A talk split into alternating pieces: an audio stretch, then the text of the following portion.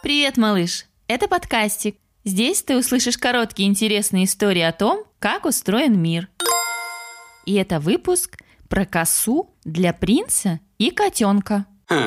В одной сказке принцесса отрастила такие длиннющие волосы, что когда свешивала косу из башни, в которой жила, она доставала до земли.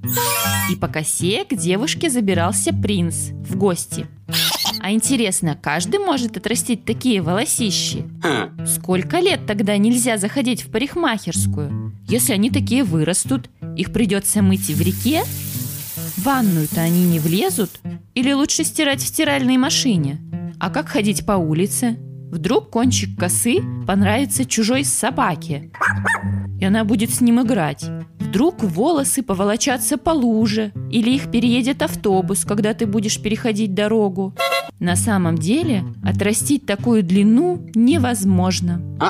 Каждый волосок растет несколько лет, затем его рост замирает, а потом он выпадает, и на его месте вырастает новый волосок. У всех людей волосы растут с разной скоростью. То есть, если волосы не стричь, у двух разных людей они могут вырасти разной длины за одно и то же время.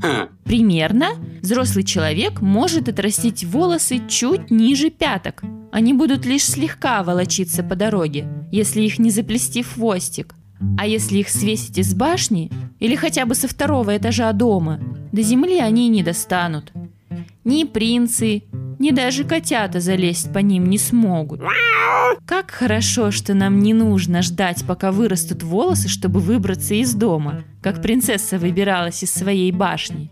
Можно отрастить, можно подстричь, можно завить кудряшки, можно покрасить, заплести хвостик или косичку и быть хорошенькими с любой прической.